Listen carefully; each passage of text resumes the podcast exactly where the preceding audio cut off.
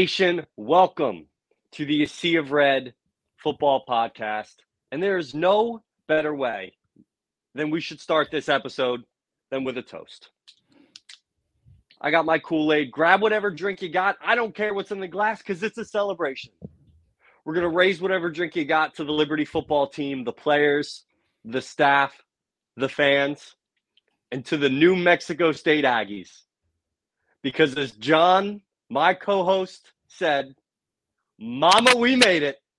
The Flames are ranked 25th in the college football playoff rankings.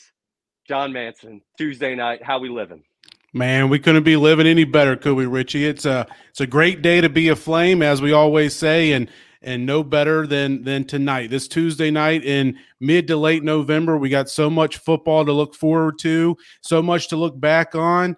But uh, as our good man, uh, Coach Chadwell says, it's just a checkpoint.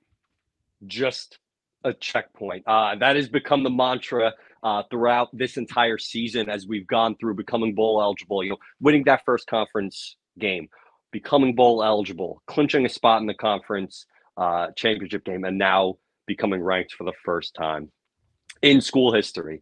Uh, super excited to have everyone joining us here this evening. We have an exciting show. We have athletic director Ian McCaw joining us in a little bit. As always, Jason Porter and Brendan Schlittler. Uh, excited to get an update from some of the guys on uh, the team. But John, you just came off a call with the college football playoff committee uh, in the whole press conference. Uh, I don't know what you call it in the industry, but tell us a little bit about what you heard uh, and what we could take away from your experience with that group. Well, that was a lot of fun to get on there and, and actually talk about a team that's that's ranked in the CFP top 25. It's no more these these hypotheticals, but uh, no, we're talking about your number 25 Liberty Flames, and and of course, there's a lot of questions about you know Florida State and and the injury and how that affects things, and the Ohio State Michigan game, and and the top six and top five in those in, in, at the top of the rankings, but there's also questions about Liberty and questions about Tulane and how can this affect the uh, group of five chase for that that uh, New Year's Six bowl and and uh, you know it was a it was a great quote that we had from uh, from Boo Corrigan, the the chair of the CFP selection committee, and and uh, I just tweeted it out and posted it on a seared.com, so be sure to check it out there. But he basically said that you know Liberty just keeps winning.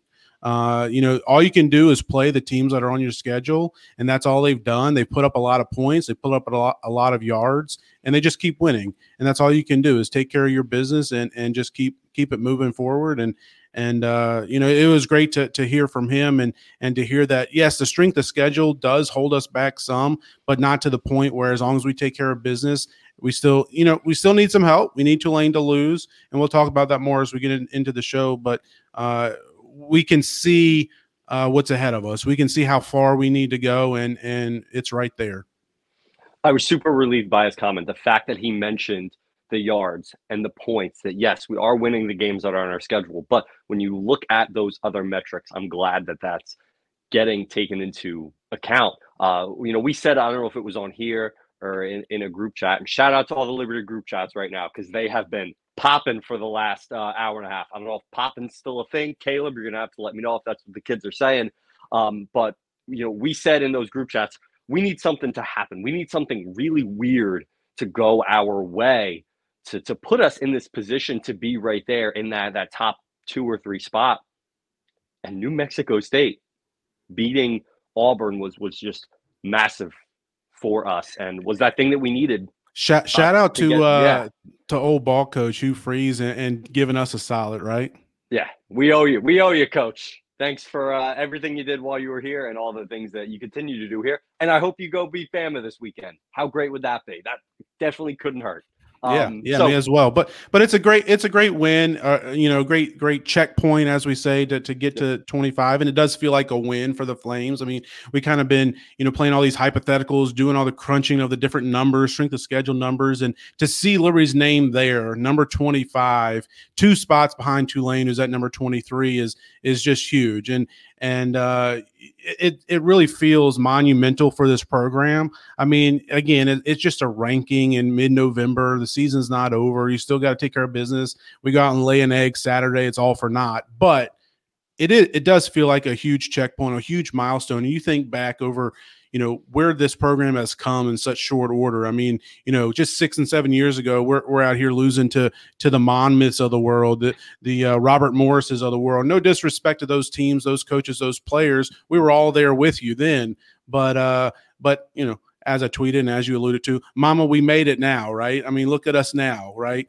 And uh, you know, Chad and I talked about it a lot over the past four or five years when when we were co-hosting the show here about you know just just you know this is the perfect time to be a Liberty fan. Like you couldn't ask for a better time. It's a perfect time because you know how many uh you know alumni how many fans out there of other schools have ever lived through what we've lived the last you know five years i mean we we've gone from being an fcs kind of decent program to being the fbs having you know a head coach like Hugh Freeze that kind of gives us national attention, getting ranked for the first time ever, having the first ever P5 win over Baylor back in 2017, you know, having the first ever wins over ACC opponent Syracuse, in-state ACC opponent Virginia Tech, getting ranked for the first time, having a player like Malik Willis that just, you know, turned a lot of heads on the national level as he, you know, kind of rewrote all the Liberty quarterback record books, which are you know, two years later being rewritten by Mr. Kaidon Salter. But,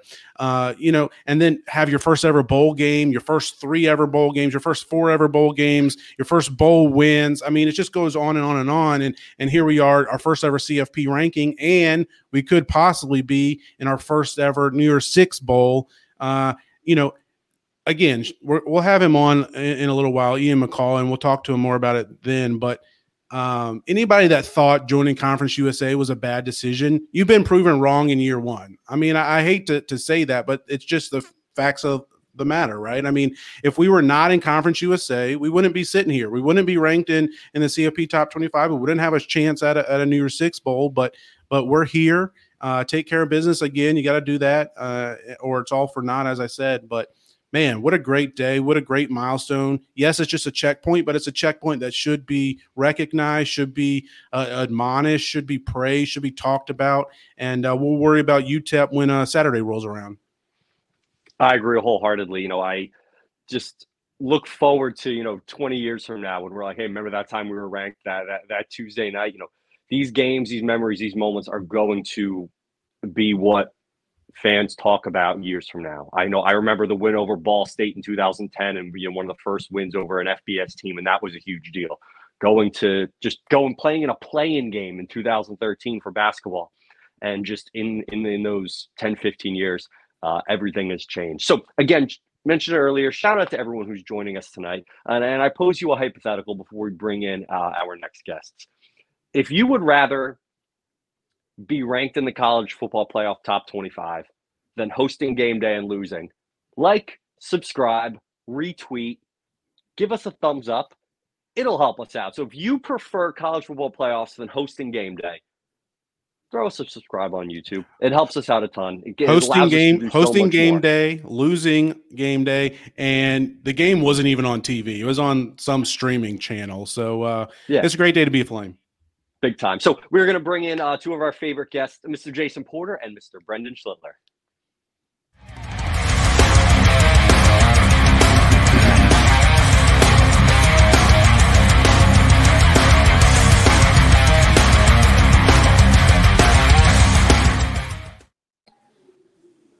Big B, how you doing tonight, buddy? How we doing? Got a little co-host tonight. Got a little co-host tonight. Yes, sir. Big CJ. Hey. Man, congratulations on Saturday. Uh, seems like we're on repeat saying that, brother, but it's a good thing to be talking about for sure. So, congratulations to on uh, on just the senior day recognition. That was so cool seeing uh, you take up about 15 yards with all your family. It was great to meet them at the tailgate. Talk us through that uh, senior day recognition. What was going through your mind? How was that? Yeah, senior day is always a special time, and I think – you know, especially this year being a senior, it's a whole different atmosphere. Uh, we know how senior day went last year, and you know that was definitely something we did not want to have happen again. Um, but I think when I think about the day, I think gratitude's the, the biggest word I can think of. Uh, you know, John was listing off the list of stuff that's happened over the last five, six years, and I've had the honor of being here for the for that time. And uh, when you get sold a vision by you know Coach Gill at the time, you don't you don't think that it's going to be what happened, and uh, you kind of got to soak that in and think of all those moments and times you went through, and it was special for a lot of us. We're we have four guys of our original class in 2018: uh, Noah Frith, John Graham, Tyron Dupree, and myself, and uh, to be four of like 30 something at the time, I I commend those guys for sticking it out in a day and age where it's so easy to leave. Um, there's always bigger stronger, better stuff on the other side. That it seems to be that way, and to have guys that saw what this place could be and poured their heart and soul into it, it was cool to recognize them. And then all the guys that have joined us uh, since then have been a huge uh, addition and building this program. So it was just a great day, and I, as I said, gratitude was my number one feeling. That's awesome. And and hey, it's Thanksgiving week, so it's perfect time to yeah. to show some gratitude and be thankful. And and it's also the 50th year of, of Liberty football too. So how ironic is it that uh, we could be having the best season in school history on this 50th anniversary? We uh, had that uh, great alumni football alumni uh, uh, dinner a couple weeks ago, and and some of the guys from the very first team were there. There was a great video put out uh, by Liberty Flames, Liberty Football on, on all their social media accounts, kind of looking back to that first team, looking looking back to Rock Royer, the first ever head coach who died tragically in a plane crash, and it was cool to kind of just relive that, uh, reminisce on that uh, that history a little bit. But at the same time, you know, it's a great season this year, right? And it's it's, it's great to, to be living in that. And and Brendan is also cool on senior day. Get to see you uh, you you dressed and and got in there for two plays. Might have just been two kneel downs, but hey, you're you're still out there. You're still in in the uh, in the I guess it's not the box score, but you're you're on the listing of the participation report. So hey, we're not handing we're not handing out participation trophies tonight, but hey, you get you got on the field. How how nice was that to, to get out there on, on senior night? Yeah, it was funny. I was joking. I said, "Well, PFF still gave me a sixty percent." So, but it was awesome to get out there. Uh, the second I hurt my knee, that was my target. Um, obviously, didn't know when I'm going to be comfortable enough to play and be back for that. But to be out there in uniform for senior day was the target, and to uh, support the guys. So, kind of before the game, I was trying to fire him up and say, you know, you got to get a big lead so we can take that knee, and because uh, they've been all wanting to get snaps with me out there. So, it was awesome. I think it was a full circle moment and kind of realize what you've gone through the last couple months and you know those guys have gotten to have their time to shine and they put in the work to uh, allow me to do that so um, and there are certain guys i haven't been on the field with before. I haven't played with chase mitchell i haven't played with you know xavier gray and certain guys so just to stay on the field with them and what they've done this year it was special. Hey brandon we got a question tonight from cj you got time for that? You ready? Oh yeah. What was the hardest um team you ever played against Hardest team you ever played against? Hardest team I ever played against. Um, gosh, I would say personally the hardest matchup I had was NC State. Uh, the starting D tackle, his name is Alim McNeill. He's starting nose tackle with the Detroit Lions right now, uh, a couple years in, and uh, I think he has a good amount of sacks. He's a really solid player, uh, and also their linebacker at the time, Peyton Wilson, is now on the uh, linebacker of the year watch list. Uh, so he was it was a difficult matchup all game. Uh, had some turnovers. Uh, should have won it. Should have held in there with uh, the field goal protection and banged her in the, to win it. But um, I would say that was the hardest game for me personally. The hard, the best team we've played since I've been here was probably, well, ironically, it was probably Auburn in 2018. I think we lost like 60 nothing, but uh, they had a big D line, Big Kat Bryant, uh, Marlon Davidson. I think, gosh, who was the quarterback? Had, had some good players. Uh, that team killed us, but the, my hardest matchup was probably NC State in 2020. Mm. Hey, Brendan, uh, tell us a little bit about RT Rogers, our special uh, sponsor of, of this segment each and every week, uh, live with Five Five. Uh, how can uh, our, our listeners and, and followers uh, learn more about RT Rogers? Yeah, so RT Rogers, owned and operated by Greg Rogers, Liberty alum, based out of Southern West Virginia, and for main marketing areas are South East West Virginia and Southwest Virginia. Uh, they sell fuel, lubricants, tanks, and equipment uh, for responsible, reliable, full service fuel providing. Uh, just hit them up at RT Rogers and they will take care of you with uh, any of those fuel needs. Awesome. Thanks so much, Brendan. Appreciate everything uh, you've done. Watch, been uh, a joy to watch you grow and mature and and uh, help this team along to, to a lot of victories, a lot of monumental victories, and and uh, been fun to to see you uh, your journey this season as well, and getting back out on the field on Saturday, and hopefully you get to do it again for the years up. But uh, thanks for joining us tonight, Brendan. I appreciate you. You guys have a good night. Have a- good luck, B. So, Jason, uh, tell me a little bit more about HOAs. Uh, what are some of the pros and cons of, those, and and how does that affect the selling process? Yeah, everybody's definitely got uh, different opinions about HOAs. They can kind of go one direction or, or another, but for the most part, um, HOAs are uh, in put in place to kind of protect the integrity of neighborhoods for sure. But I wanted to take it sort of on the buying and selling side real quick.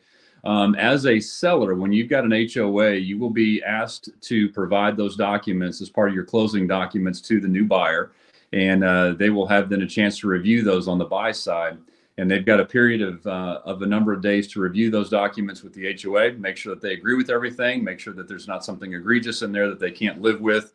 My running joke is they read the HOA doc and go, "Oh, I can't have a pet alligator. I'm out." Um, but it literally is a opportunity to step out of a contract. I've never had that happen, not the alligator portion anyway. Um, but uh, the HOA documents are definitely an important part, something you need to be aware of as a buyer or a seller. And uh, again, my information is across the top. Love to be a resource to somebody if they have more questions about it. Awesome. Thanks so much, Jason, for your support. And uh, as always, go Flames, and we'll catch you next time. Yes, sir. Sounds good. Happy Thanksgiving, everybody. Happy Thanksgiving. And, and, let's get over to that ironclad commercial. I think we got that keyed up, uh, producer 3000. And, and uh, it's been awesome to have them and, and, enjoy some of that coffee and, and some of their sweet treats they brought by the tailgate. Be sure to stop by Friday, December 1st before the uh, big conference championship game. Get some more ironclad. But uh, let's go ahead and run that uh, ad there. Virginia's best and most flames-friendly coffee comes from Ironclad Coffee Roasters. Ironclad Roasting serves up their beautiful beans at two cafes in Richmond, where you can enjoy their craft roasted specialty beans anywhere in the country by visiting www.ironcladcoffee.com. Place your order there, and it will be directly shipped to your doorstep. Whenever you find yourself in the capital of the Commonwealth, pay them a visit at one of their two cafes in the Richmond area. Ironclad's owners, the O'Rourke family, are proud Flames Club members and season ticket holders. And now they're pleased to sponsor the podcast from CRA. Hop over to www.ironcladcoffee.com now to get your Virginia's best specialty coffee headed your way.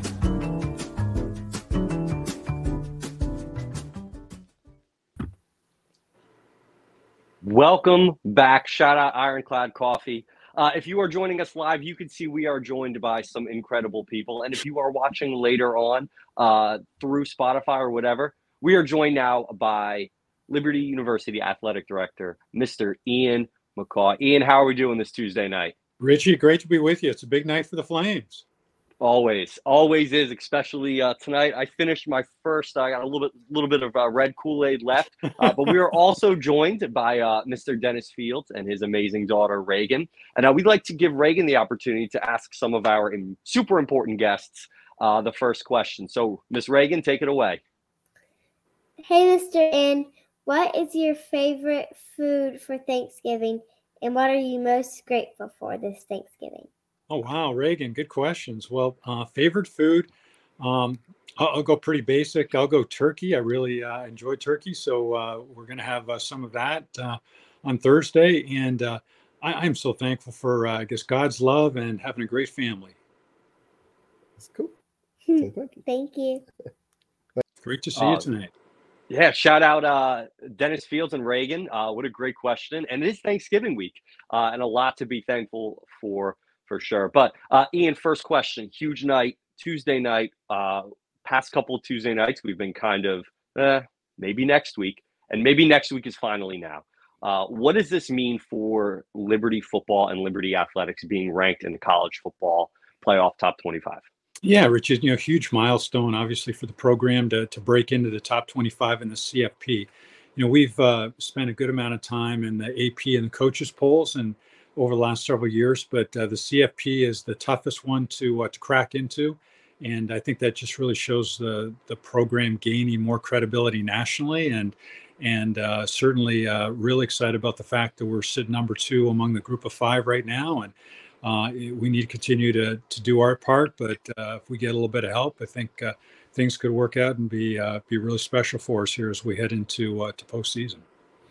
Ian, seems like every year under your leadership, this athletic program and football program specifically kind of takes uh, another step forward, you know, and, and we've seen it again this year with the CFP ranking and and also being in Conference USA, getting to uh, host the Conference USA championship game here in, you know, 10, 12 days, uh, whatever that may be on, on December 1st at Friday night. Uh, how much does that mean to to Liberty, to its program, and maybe to the to the Lynchburg community to be able being able to host a, a game like that? Be one of only two games that night, one of only, I think, uh, 10 uh, conference championship games that weekend. Yeah, John, certainly it's a great honor. And, uh, you know, for us to be in uh, year one in Conference USA, to be hosting the championship, year one under Coach Chadwell, uh, I mean, really just uh, just remarkable and certainly beyond uh, anyone's expectations. So it's a great opportunity for uh, our fans to be able to support our team on on our home turf.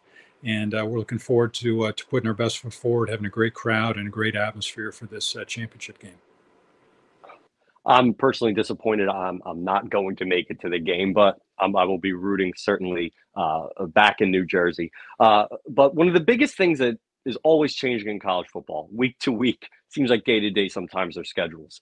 Any updates on some of the future schedules? Um, you know, I know you've talked about the the plan and what our goal is when it comes to that. Uh, is that still what we're looking to do? Uh, how is that changing with, with realignment? Such a hot topic. Yeah, Liz, Richie. So, so, uh, and we're supposed to get our, our 2024 schedule from the conference fairly soon. So I don't know how soon that will be announced, but uh, we're anxious to get that. And of course, our non-conference games uh, this upcoming year, we have Campbell at home, East Carolina at home, at App State, at UMass. So uh, that's 24. Uh, we do have uh, a change on our schedule with Army, who we had a home and home series with in 25, 26 going off because they're moving to the AAC after having been a, an independent for many years.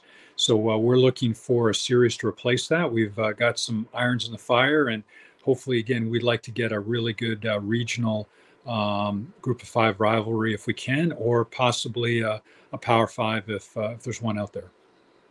Yeah, schedules are always something uh, fans love to talk about, and and uh, you know it's worked out good enough uh, uh this year. We we heard from uh, Boo Corrigan, the uh, the chair of the CFP committee, and and he basically said as long as you keep winning, it takes care of itself, right? I mean, you go eleven and zero and let the rest fall where it may. But looking back, you know, going into this season, one of the big storylines going into to Conference USA and and uh, this first year was the the October midweek games, and and you know looking back on that, you've had a chance, you know, a few weeks to kind of reflect and, and uh, you know look back at, at, how that affected the team, the schedule. Uh, the ratings on national TV and and how do how do you think that that uh, affected you know from attendance and, and, national perspective and and just recognition of, of more eyeballs being drawn to uh, to Liberty and Conference USA? Yeah, John, definitely a, a positive uh, for sure. C- certainly, uh, you know, it's great for the community. Um, we we definitely had, uh, I, I, think, an opportunity to engage some different fans who maybe uh, didn't come, don't come to Saturday games, but uh, local fans that were able to find a way to get out for the midweek games. Thought that was a positive. Um, I thought we um, we did a great job between our campus and our staff of really adjusting to uh, to, to make that work on a Tuesday when you have you have classes and you have you know normal business activity during the day. I thought we really adjusted well to that. Uh, I was pleased with our crowds, and uh, certainly, as you mentioned, we got tremendous national exposure. So again, very positive uh, experience all the way around, and uh, this will be something we do each year for uh, for many years. Loved the weekday games myself. I had people that had never really watched Liberty before texting me like, Liberty's on. It's a Tuesday night. You got to enjoy that. So uh, cool to get that national recognition. Uh, so Friday night, Championship Friday. I know I said I'm not going to be there. Make me feel bad about not going. Tell me about what you're expecting when it comes to the atmosphere and the crowd for the conference championship game. Yeah, Rich, I think it's going to be great. Um, you know, if we can't get, yeah, you're the exception, but if we can't get people to come to a conference championship game to support an undefeated team playing a team that just finished beating Auburn, not just beat them, dominating Auburn. Uh, I don't really know what else we can do to get you to come out. But, uh, you know, again, there are going to be people of conflicts and so forth. But uh, we should have a really good crowd. I know our students are going to be energized. It'll be a great atmosphere. And, you know, thing about championship games, both teams will have their bands there. It really creates a, a dynamic environment. So I think it should be a lot of fun. And uh, we're looking forward to a great game. Yeah, I'm really looking forward to that game, and uh, you know, the group of five guys will be there and, and uh, doing a live show. Uh, their live podcast will be uh, uh, streamed right outside of Gate One near our tailgate, and uh, that'll be a lot of fun. So hopefully, fans can come by pregame and and, and take that in, and and you know, it'll be a lot of fun. So, so Ian, I'm going to change gears a little bit. We, uh, you know, JMU was in the, uh, you know, had a lot of eyes on them in Harrisonburg this past weekend with with College Game Day, and they've obviously had a really good season, and uh, they're in the Sun Belt, and uh, got their first loss. I think they're ten and one now, and uh, ineligible. Obviously, that was uh, one of the big things in the in the news recently is them ineligible for the their conference championship game, just like Jacksonville State in, the Conference USA, and ineligible for a bowl game unless there's not enough uh, bowl teams eligible and, and, whatnot. But but what what are some of the and, and, again, I don't know how much you pay attention to JMU and some of the other teams. I know you're so focused on Liberty and not just football, but all the sports uh, on on the mountain here. But uh, what are some of the pros and cons maybe of uh, what JMU and their success has done, and and does that affect Liberty at all? Um, you know, with with having a, another team in the Commonwealth that's you know really built a name and a, and a brand for themselves, not not far from here in Lynchburg. You know, I remember a number of years ago, John, when we were uh, trying to make the uh, transition to uh, to FBS. Um, at that point in time, Oliver Luck, who was the uh, senior vice president under Mark Emmert uh, at the NCAA at the time, said there are really only two FCS programs in the country that I feel have the infrastructure to make the transition from FCS to FBS effectively, and they both happen to be in the state of Virginia. And he was speaking, of course, about Liberty and JMU, and then shortly thereafter, we were able to get the waiver to move up, and uh, a couple years later, uh, JMU uh, did the same. So, yeah, both uh, both really impressive uh, programs and both impressive transitions. Uh, both schools have done a great job you know, not just making the transition from FCS to FBS, but doing it uh, with success. So, um, you know, you certainly have to admire what what they're doing.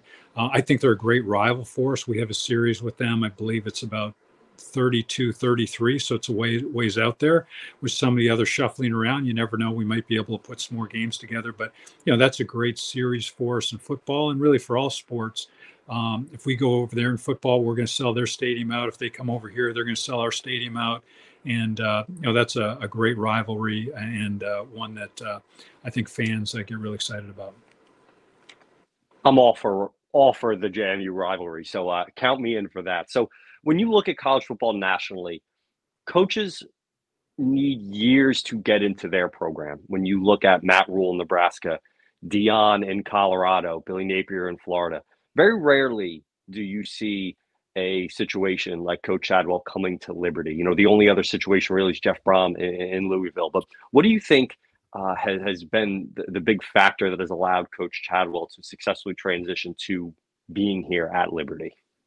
Yeah, I think several things, Richie and uh, and John. I think uh, you know, first of all, he he came here because he had a very strong commitment to um, Liberty's Christian mission and to our university, and I think he really uh, ingratiate himself to our fan base and to our our, our uh, community, uh, just just with uh, with his affection for the university. So that, that that was really important. He's done just a great job of connecting with people on campus and in the community, and and uh, and uh, you know just uh, I think really relationally done a great job. And then the third thing, and maybe the most important thing, is he's done just an, an exceptional job of building the team culture. And a lot of people uh, know, he's the leader, but uh, Chad Scott, the strength coach, many other people have had a hand in, in doing that. We have a really uniquely strong culture in our football program, and to be able to, you know, take half the team roughly that that remained and half the team that are are new players, and to, to blend them together and get them all on the same page and all pull in the same direction. Uh, really special job. So uh, I can't say enough about uh, the work that he's done and the leader he is for our football program. We're uh, we're very blessed to have him.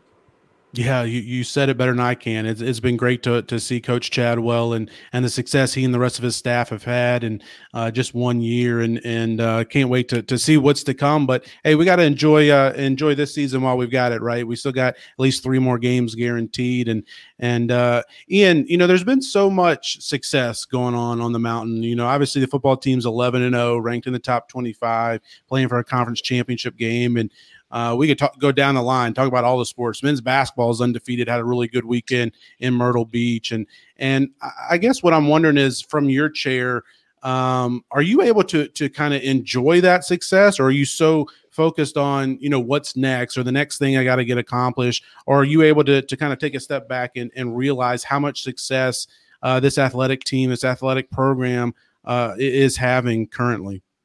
Yeah, John, I do try to take a little bit of time to to kind of smell the roses and and uh, you know express gratitude for for what's going on. Uh, God has poured out amazing favor on this this athletic program, but um, you know it's interesting. Know, fans see see everything through the lens of the games and the scoreboard and and how things turn out. Uh, one things that that I'm really blessed to to be able to see is I get to see baptisms. I get to see what the student athletes are doing academically. I get to to meet a student athlete who maybe came from a different country and has just uh, flourished uh, at Liberty. Um, I get to see some of the community service initiatives that, that our, our, student athletes are involved in. So that those things excite me as much and or more than uh, than what's going on uh, competitively. Obviously, we're having a great year, and and uh, I think we're going to uh, continue to have great years. We'll go in the winter and the spring, but uh, we're really blessed to have just an amazing staff, coaches, and student athletes. It's a really special place.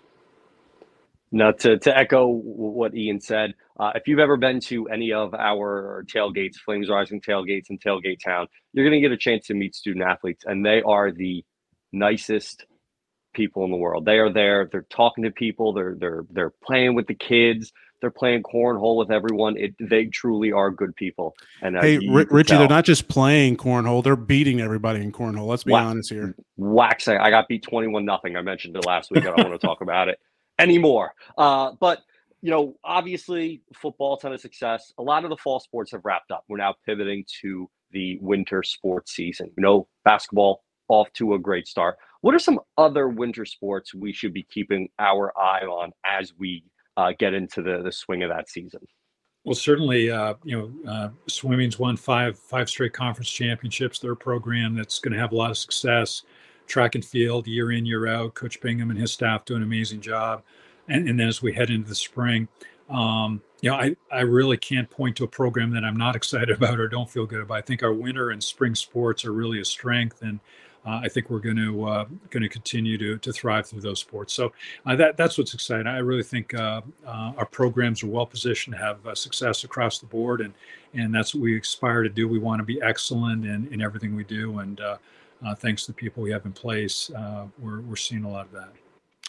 Well, Ian, I appreciate you uh, you joining us tonight uh, on your Tuesday night to take a few minutes to, to chat with us. And on behalf of Sea Red and, and, the rest of Flames Nation, we appreciate all you've uh, done for Liberty Athletics, and it's been it's been a lot of fun. And uh, you know, watching this this program rise, and and uh, that's putting it mildly. I, I, could I could gush about it for a long time, but but it's been a lot of fun to uh, to to watch you know, not just you. I know, I know you don't want to take the credit for it, and, and there's a lot of people that that have uh, been able to, you know, support you and, the rest of this uh, athletic department. But it's been a lot of fun just to to watch this this athletic program truly rise, as as you guys say, rise with us, and and uh, we've been able to do that. So uh, thanks so much, Ian, again for for joining us tonight.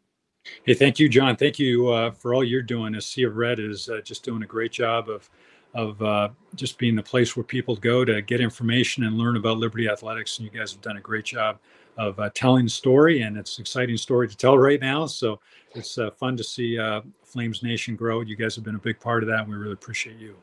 Thanks so much. And uh, with all the winning we're doing, it's pretty easy to tell the story, right? Just uh, you know, keep on winning, right? That's it. Yes. Thank you again, Ian. very much appreciated. But it is that time we're going to hear from one of our other sponsors, and it is one of my personal favorites. I've been doing my research, I've been doing my deep dives because I'm going to take a trip there one day. Not going to be this week, not going to be next week, but I'm going to be taking a trip to, as I said, one of my new favorite places, Leesburg, Florida. Producer 3000, play the video. It's real Florida. It's old Florida, and it's close to all of the Central Florida attractions. Crystal clear natural springs in one of the largest chain of lakes. The beautiful lakefront city of Leesburg offers the best in outdoor adventures, fishing, and quaint shops and restaurants on historic downtown Main Street. Come visit and see how welcoming a hometown city feels. Experience Leesburg the way Florida is meant to be.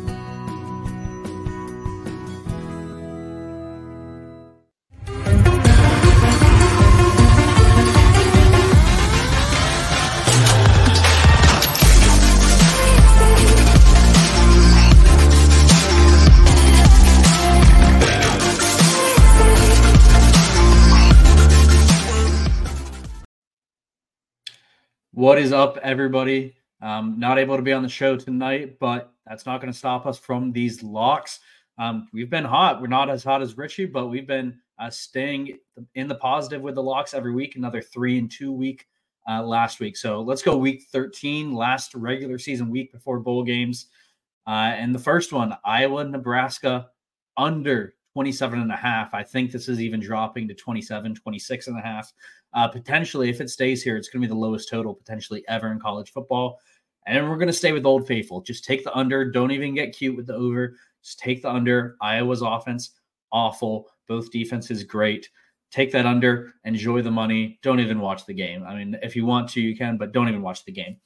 Moving along, another Friday game, 3:30 ABC, big one for the Flames uh, to pay attention to. Uh, UTSA at Tulane. Uh, Tulane is a three-point favorite, and I'm going to take UTSA. Um, not even trying to be a homer here. When I saw this line, I was thinking it was going to be around five or six. Um, this is basically saying UTSA would probably be a one-point favorite at home, uh, and that's pretty shocking to me. So I like this. This seems like a good spot. Um, and Tulane's beaten some a lot of teams by just small margins. So um, I think UTSA can win outright. Of course, we'll be rooting for that in general, um, but I like them. And just in case Tulane somehow sneaks one out, we get a couple points. So UTSA plus three. Ohio State at Michigan. Michigan is minus three and a half. What I'm doing, I'm buying down to minus three. You'll probably get it like minus 125, minus 130. I've said now for a while, and I think I've said it on the podcast a couple times Michigan they are built to beat Ohio State. They're not built to win a national championship. They're going to get destroyed by an SEC team or somebody, um, but they are built to beat Ohio State. And a cold game in Michigan in November in the trenches, they have the bigger physical guys. They're going to dominate those trenches, um, and it's going to be tough for the passing game with Marvin Harrison Jr. and such. Um, so add in all the extra mo- motivation Michigan has right now as well. Um, give me Michigan minus three. It could be a close one. So, like I said, we're buying down that point to get it to a field goal. Uh, UAB at North Texas Saturday at 2 p.m. on ESPN Plus. We're getting one last Trent Dilfer fade in while we can for the season.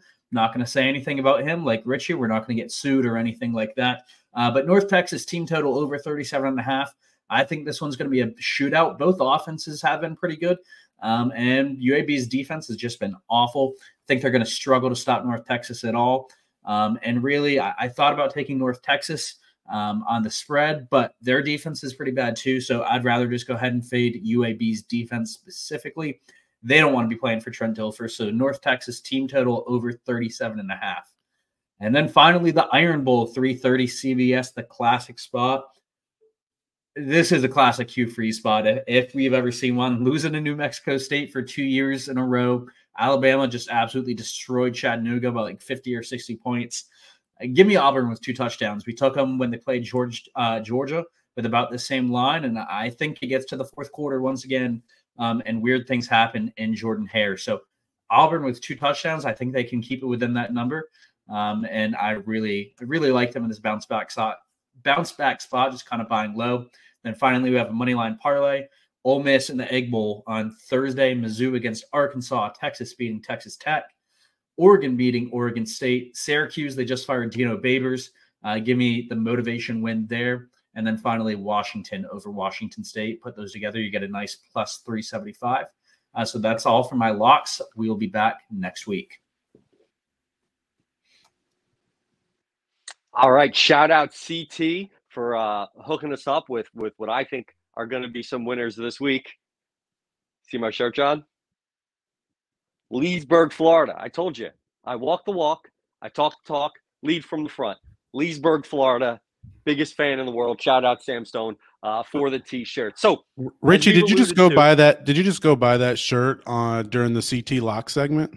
I wish I did. Uh, this was delivered to me uh, I mentioned it on the basketball podcast yesterday. I opened up a package. A package was delivered. My wife said, "You got mail." It says Richie Long shots on it, and I opened it up. Leesburg, Florida, because people just know how big of a fan I am, and I can't wait. I'm going to be there. We're going to take pictures. Uh, it's going to be awesome. So I'm surprised the uh, mail carrier uh, delivered uh, a package to Richie Long shots. He's got to be so that's, confused. That's not your that's not your real name. Uh, no. I was surprised by that. Name. I thought that might have been your real name, you know, a few years ago when I first met you, but that's not your real name, so I'm surprised he delivered it. No, there's a few reasons I can't put my government name uh, out there. Long shots is not my government name. Uh, but we've been talking about the playoffs and what this means for Liberty and their chances at a New Year's Six bowl. And that can't happen if we do not win out. So that is a piece of it. Uh, but what we want to do is bring on someone who is dialed into all things group of five. Uh, one of the group of five guys, they will be joining us Friday night for the, uh, not this Friday night, following Friday night for the Conference USA championship game. And we'd like to welcome on Mr. Matt Sprouse. Fellas, appreciate y'all having me on, man. I was, you know, as I came on here too, I saw Rich, I see Richie Long shots, and I'm like, if that's not this guy's real name, it needs to be because you should patent it, you should trademark it, and you should you should make some money out of that thing. Hey, that's what we all call him. You know, I don't even know what his real name is. He's he's Richie Longshots. That's that's that's all we call him. That's beautiful. We we had a dinner uh the the night before football season started, and uh everyone's like, and there were like place cards out there. Everyone's like, "That's that's your last name." no, didn't didn't see that one coming, but uh, a lot lot worse things to be on. So Matt joins us. He is one of the group of five guys. You see them all over Twitter. They have an incredible podcast that breaks down what's going on in the group of five. I, I love a good college football podcast, but you throw on Josh Pate or unnecessary roughness. We're talking about Power Five. They're talking about Michigan. They're talking about Oregon, Washington, and Florida State. These guys break down group of five. And now that we are ranked, and now that we there's a, there's a, a path to the New Year's Six Bowl to, to represent the group of five. Matt, talk about what that looks like. What's going to have to happen for Liberty to get that spot? Yeah, I mean, I, I think, and you mentioned it too. Obviously, you got to win out. Um, I think um, you got to probably root for New Mexico State to beat Jacksonville State this week. You got a huge lift with New Mexico State beating up on Auburn this past weekend. So now, where you know, I think most people, including myself, thought, eh, you know, New Mexico State, it's kind of a, it's not a very big brand name. It's going to be an eight and four team probably, but now you're probably looking at a ten win team coming in there, so that helps. And then you probably need to root for Tulane to lose, and you you probably, I don't think this is right, but I think you probably need to hope for a UTSA American champion because I think if you get SMU, um, you know they'll have they'll have what the what the committee will think you know better wins essentially because everybody loves to hate on the Conference USA schedule and which I think is ridiculous. Um, but I think UTSA being that they played pretty poorly earlier in the season. Their overall record is not fantastic. I think that's probably what you got to root for in the American. Um, and then, you know, in the Mountain West, I don't think I think you're going to be ahead of everyone other than maybe UNLV. You probably want to root against UNLV too. If you look at a Boise State, they have their overall record is not very good. If you look at an Air Force, three weeks ago, I would have been telling you Air Force is a playoff team, but they have just collapsed big time, and they, their losses are just bad. So even if they find their way to win the Mountain West, I don't think you got to worry about an Air Force. Um, and then San Jose State, they're red hot right now, but you know they don't have the big brand. And I and, and we know on our on our show we talk about it all the time, or I talk about it all the time. There's a there's a a book that I've read like three times called Brands Win Championships.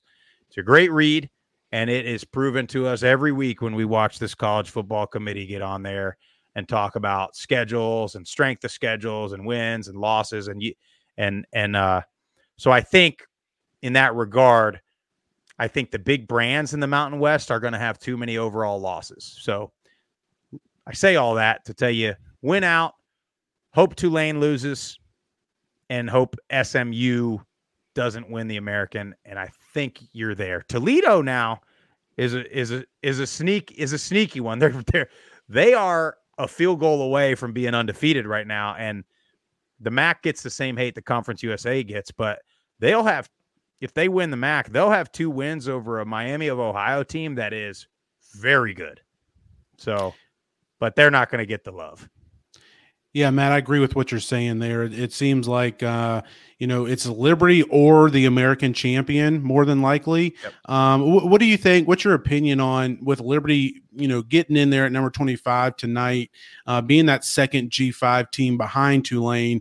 Uh, wh- what do you think is the likelihood of an SMU? Let Let's say that UTSA takes out uh, Tulane and uh, SMU wins the the American. What, what, do you think is the likelihood of an SMU overtaking Liberty uh, as the uh, as the G five representative if they were to uh, win the American? Yeah, I mean, I unfortunately I I kind of do think it's likely, um, just because they, they'll look at Liberty beating a New Mexico State team versus SMU beating a UTSA, and I'll tell you Worst case scenario for Liberty in that regard is if SMU beats a Tulane in the American, because then I think you probably will get past.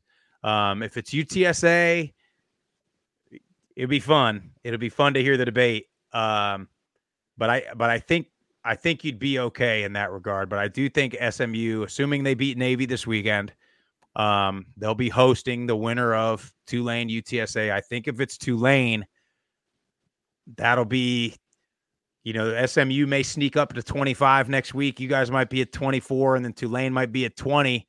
And if SMU beats a 20, they'll pass you. Control what you can control. That's right. Uh, that's how that's how I'm looking at it for a first year. Uh, definitely nice to be in that mix. But talked about that UTSA Tulane game. That's a big one. Yep. It's a massive one. Tell us a little about those two teams. Um, for for anyone watching, might not they're suddenly like, "Ooh, I got to now start watching other conferences and, yeah. and, what's going on out there." Tell us about those two teams and what we can expect to see that game. Uh, I think it's Friday, right? Yeah, that's the Friday game. Yep. Um, and then so they'll be watching. They'll be scoreboard watching the next day. But you know, they both were the favorites in the American coming in. Obviously, Tulane with what they did last year, unbelievable season. Beat USC, beat the Heisman winner in the bowl game. This year, they come out with a ton of expectations, and we saw them live week one. And I will tell you this they pass every eye test.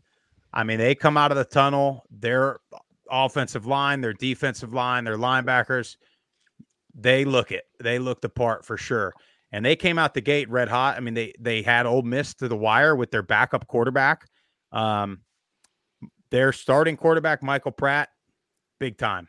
NFL guy for sure, and he's just a, he's a gamer. It's not necessarily anything that he does. It's he's like that. I, I, I hate to compare him, but he's he's like a Brett Favre. You know what I mean? He's just like making plays. Um, however, they've struggled quite a bit late. They've kept winning, but they haven't looked fantastic. They had one score wins over East Carolina, one score win over uh, Tulsa. So they haven't looked great as of late. Now UTSA has been the other way. They were the favorite. They came out pretty slow, lost to Houston, lost to Army, and now they are clicking. And it's funny because Tulane right now has a bunch of injuries. I think two of their top receivers are questionable or even out this week. Um, and then UTSA was like that earlier in the year. Their quarterback, Frank Harris, missed a few games. So he missed two of those early losses that they had. So they both kind of flip flopped. Tulane started out hot and kind of has slowed down, but they've kept winning. So that's, you know, everybody always says that's a sign of a really good team. They don't play great, but they win. And uh and then UTSA is the other way. We had our show earlier today and and my worry for UTSA is these Texas A&M rumors. Jeff Traylor, he hadn't denied it. I've seen the press conferences. These are these are stereotype answers for I'm out of here.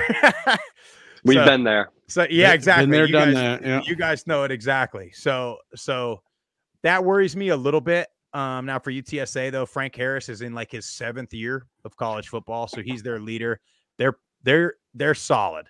Um, but you know who knows? I, just the way they're playing, UTSA is playing a lot better football right now than Tulane is.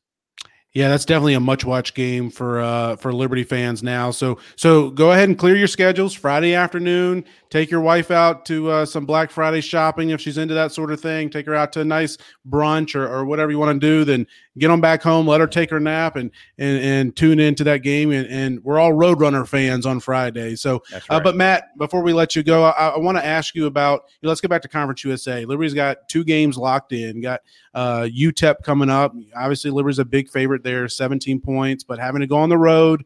You know, two different time zones away for for from Lynchburg. Uh, take us through some of that, and then uh, after you talk about UTEP a little bit, we'll, we'll get into New Mexico State a little bit. But but what do you think about uh, this game for for Liberty uh, against UTEP?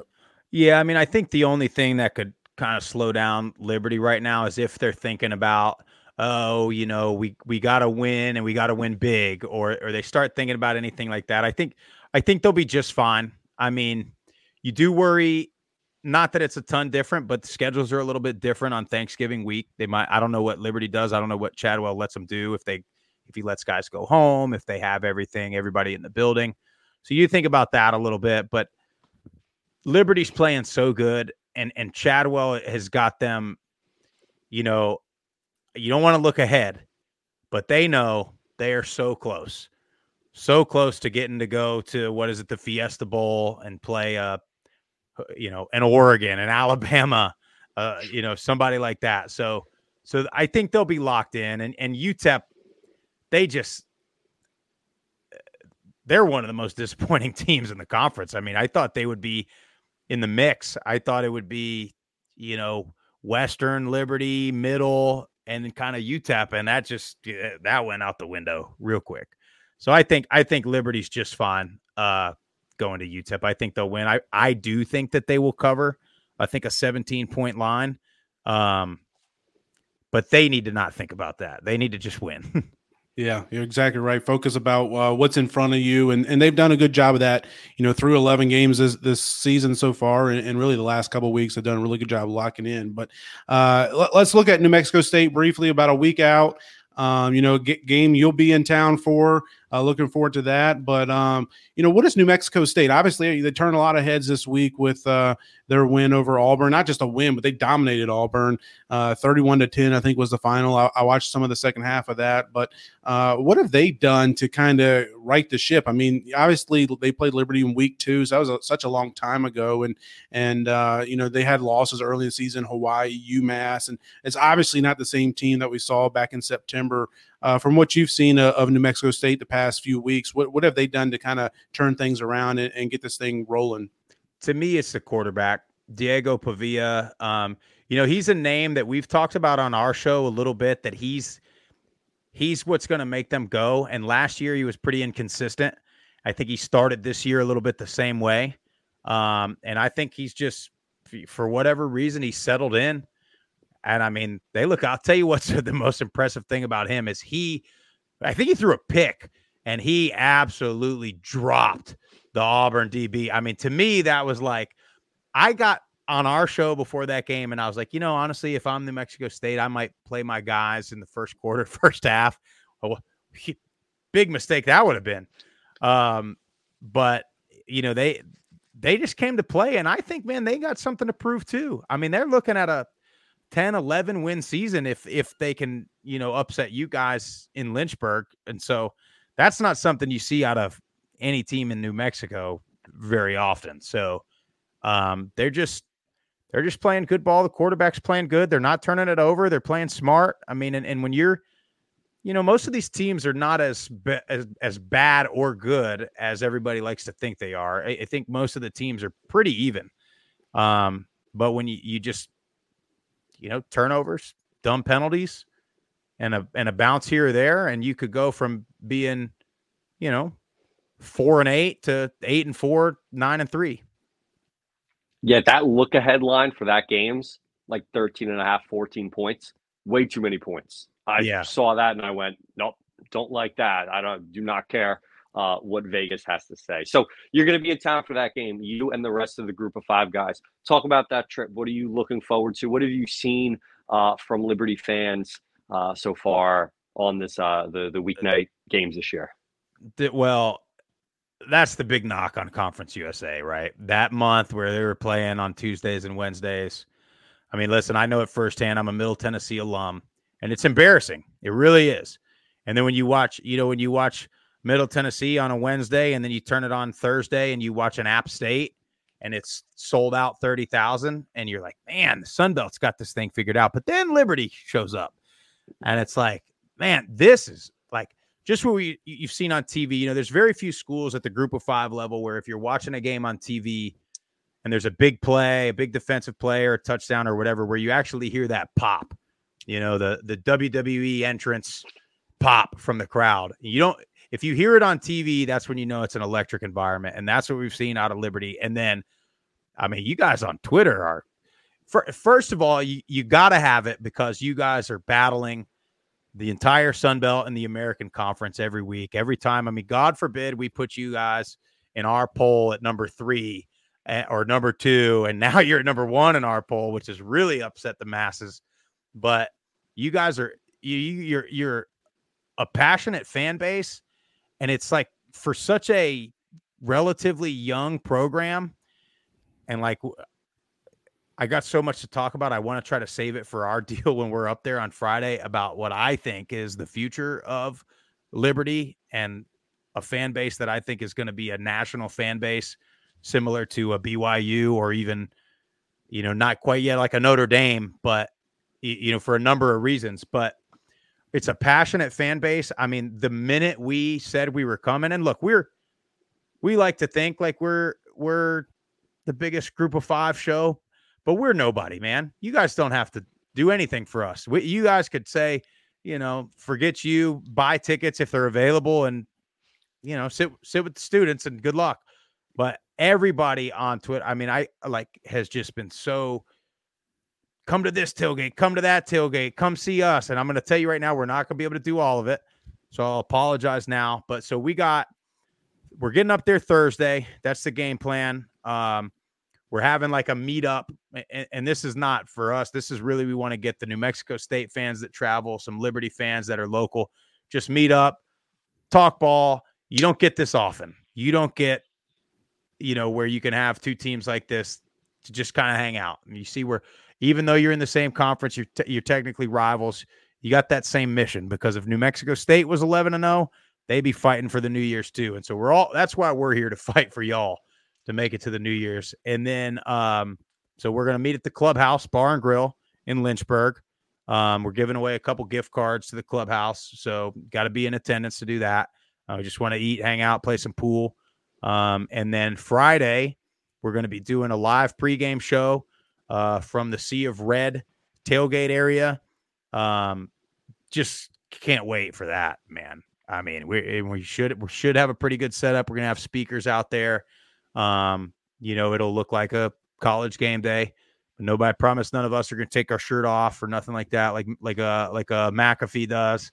But um, and then we're gonna go to the game, man. Enjoy the game as fans. Be be. I don't know where I, I'd like. Sometimes I like sitting with the students. It's the best. It's the best environment, you know.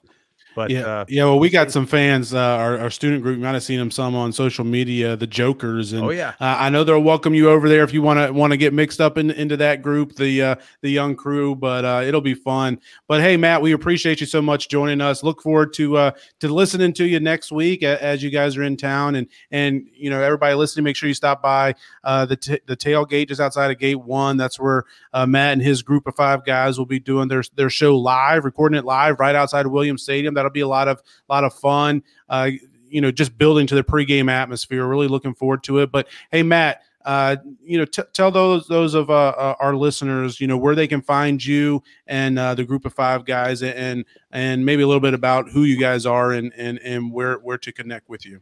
Yeah, hundred percent. So um, we're on all the social platforms: Twitter, Facebook, Instagram. It's just at Group of Five Guys. Um, and you can find me on there if you want to. I'm at Sprouse underscore 68. Um, and then our show, we do a live show every Tuesday night. Um, we just got done with that before I hopped on over here. And then we do a live show every Saturday. Well, typically Saturday morning. Next week, we'll be doing it Friday from your place. Um, and they stream on YouTube, Facebook, Twitter, or X, I should say. Um, but yeah, you can go to YouTube, subscribe to the channel. It's just, again, it's just group of five guys. Um, but yeah, man. I mean, we started this thing over the over the frustration of lack of support, um, but a lot of that lack of support, I think, comes from the lack of media attention. Um, and I think when you have schools that get talked down on by your mainstream people all the time, it causes the community and the fans to think a certain way about those programs. Um, the state of Virginia has it figured out, though. I mean, between Liberty, James Madison, and Old Dominion, and then Virginia and Virginia Tech, I think the group of five has the better programs. Virginia no Tech's got no they got great fans in Blacksburg, great, well, maybe the best fans of the country in Blacksburg, but Virginia's got it figured out because everybody supports the school that they go to and the community they live in. Uh, but if you haven't been anywhere else, you know it's not like that. So that's why we're here trying to hype it up, trying to bring that energy and that pride to these schools, man. Well, thank you for all that you do to to hype up the the group of five and, and, those schools that are looking for a little bit. So check them out. Stop by the tailgate Friday. Uh, I'm going to be mixing it up live in the, the, the YouTube comments during the live show, and uh, looking forward to it. And uh, thank you again for for joining us this Tuesday night. Awesome, man! Can't wait to see y'all next week. Thank you so much. Oh, what a what a great interview! I love just getting to talk about some of the other stuff that's going on in, in college football because it truly is such a unique sport, and there's so much there's so much going on and it's it can be like a soap opera sometimes. Um, i love that he mentioned that, that he knows about liberty fans on twitter. There's some bulldogs out there. There's some crazy people. Uh, i saw sickos posted like miles from stadium from an olive garden and liberty fans were like nope we're 1.4 miles update your list. Like guys it's it's it's a list. Don't disrespect liberty on a yep. list on twitter. About olive garden. Like big big game like Big Game Boomer, they're in the comments like, "How dare you?" Said that Liberty fans' favorite Thanksgiving side was like lobster ravioli or something. I went, "This Big Game Boomer stuff's got to stop." But uh, what a great group of fans, and uh, we are so thankful. Uh, and I don't want to speak for John, but I know we are so thankful for all the Liberty fans out there that support us, um, that tweet us, that, that check this out live, that check this out later on, that come to the tailgates, that are just involved um, I, am thankful for this opportunity this year to to be on here with you, John, and producer 3000 uh, backstage, and CT and Zeke that uh, are, are joining us this, e- us this evening. But well, it, has well, been just so amazing. Richie, even if it was just uh, us sitting around talking, we would still do it and still have a good time. And that's kind of how this whole thing started way back in the day. But uh, it's even so much more fun to, to have fe- uh, people listening to us and and uh, you know, kind of like like he was just saying for the group of five guys. I mean, who are we? We're nobody. You know, we're just Liberty fans. We we love the Flames. We we support the Flames. We live and die with. I mean, that's all that's all I think about for the most part. And uh, you know, by this time of the year, my, my wife is starting to get upset with me and saying all, all we're doing is watching football games, and basketball games, and and uh, anyways, I, am I'm, I'm fighting that battle. But but it, it's so much fun and and uh, man, it's been a fun night, Richie. It's been a fun weekend. I don't even know what else to say. What else can we say? It's been a great week. Word, it, it really is the golden the golden era, and who knows what is going to happen uh, in the next month. You know, if, if things go well, we're going to be sitting here Tuesday, you know, two weeks, three weeks from now, talking about uh, a bowl game. No idea what that bowl game is going to be. Could it be a Peach the, the, Bowl against an Alabama? Pe- could you imagine? Could you imagine, I, I, Richie? Peach no. Bowl, Peach Bowl, Liberty in the Peach Bowl against Alabama. And there, there's like three or four things we need to happen. Two of those things being Liberty take, taking care of business. Yeah. And if that happens, it's a reality. Yeah, I, I told myself it wouldn't let my let me get like super excited about it, but now I'm kind of I went from looking at all right, what are the what are the bowl games in Charlotte and, and Florida, New Orleans, and I'm like, ooh, what's a flight to Atlanta look like on December 30th? What are my options? Um, and you know, again, not putting anything ahead of the time, uh, uh, you know, the part the cart in front of the horse, whatever the old saying is, but it's it's a reality. It, it, it is something that is on the table. Uh, we are getting close to that table, and we're not at the kids' table anymore. We are at the table with the big dogs, um, and that's it. it. It's crazy to, to to say that this is happening in our first year, and there are a lot of people that worked hard, not just this year, but in the years past that set this up to happen right now.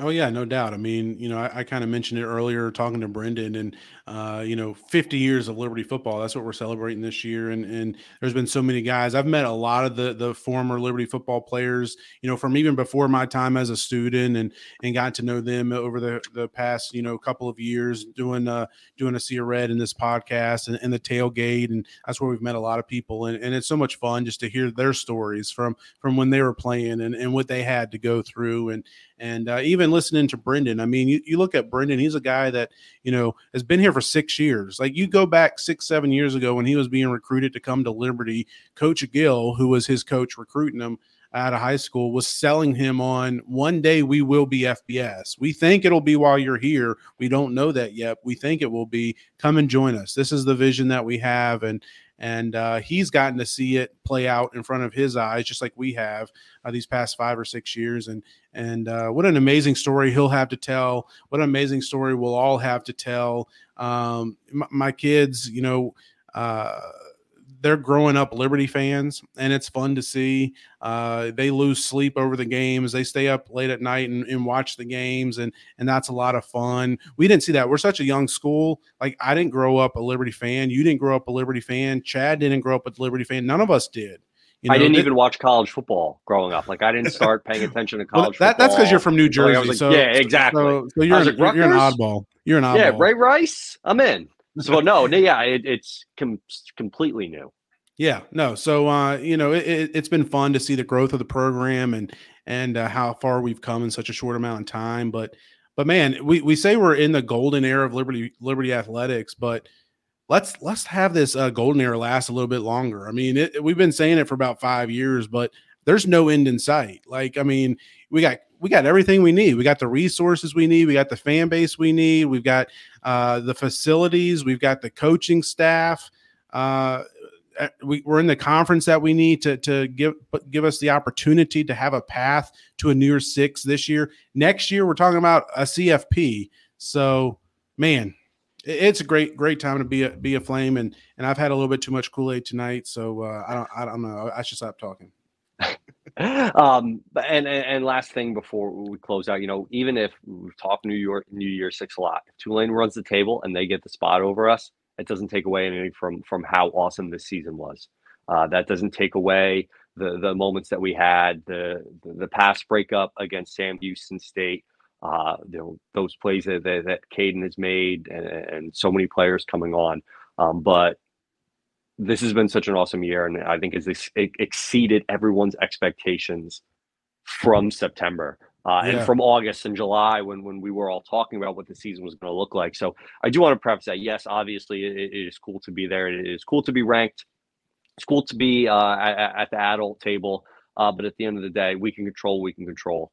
Um, Kyle just said it's a checkpoint, and yes, this is a checkpoint for this season, but this is also a checkpoint for Liberty moving forward year to year because the fact that we're ranked right now, it's going to be a little bit easier to get ranked sure. again and again. Yeah, I mean we've talked about that before, and uh, it's even even more so. I mean we broke through that that ceiling of having never been ranked to now we've been in the CFP top twenty five. That group when they meet in that room, they know who Liberty is. Like like before today, it was kind of like you know, do they even know we exist? Like you know, are they even like paying attention to us? For all I knew, going into tonight, they were going to rank a Toledo at number twenty five over us. Uh, you know, we didn't know what to expect, but now we've broken through that barrier, and and like we said earlier in the in the year and and multiple times is uh, this year is really, you know, if we make a New Year Six, which we're so close to it, if we make a New Year Six, it's wonderful. If we don't, it's okay too. We're, we still had a great year, and we'll have a lot of stories to tell. And it, and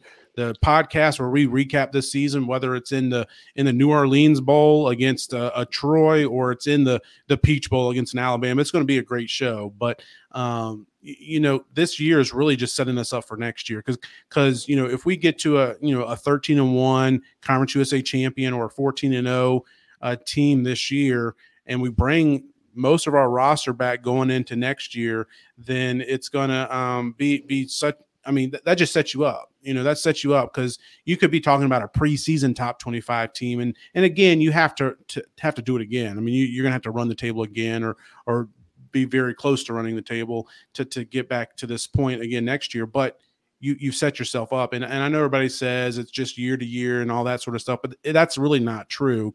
Uh, like he was saying just a minute ago, it's it, it's programs. Uh, what, what was his saying he had? It was um, brands win mm-hmm. championships. Mm-hmm.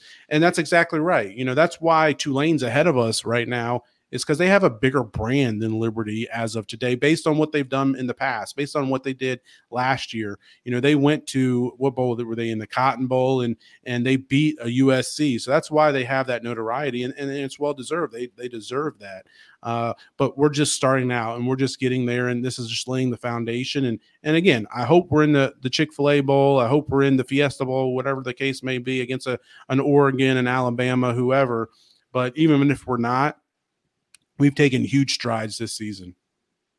Yeah, I'm going to do one one final cheers to to Liberty football players, coaches, fans. Thank you to those who joined us live tonight, uh, who are checking us out later on. Make sure you like, subscribe, whether on your YouTube, Spotify. I can't keep track of all the the media platforms that the kids are listening to uh, these days. But on behalf of myself and John Manson, thank you for joining us. Stay hydrated, stay blessed, stay fly. We'll see you next Tuesday.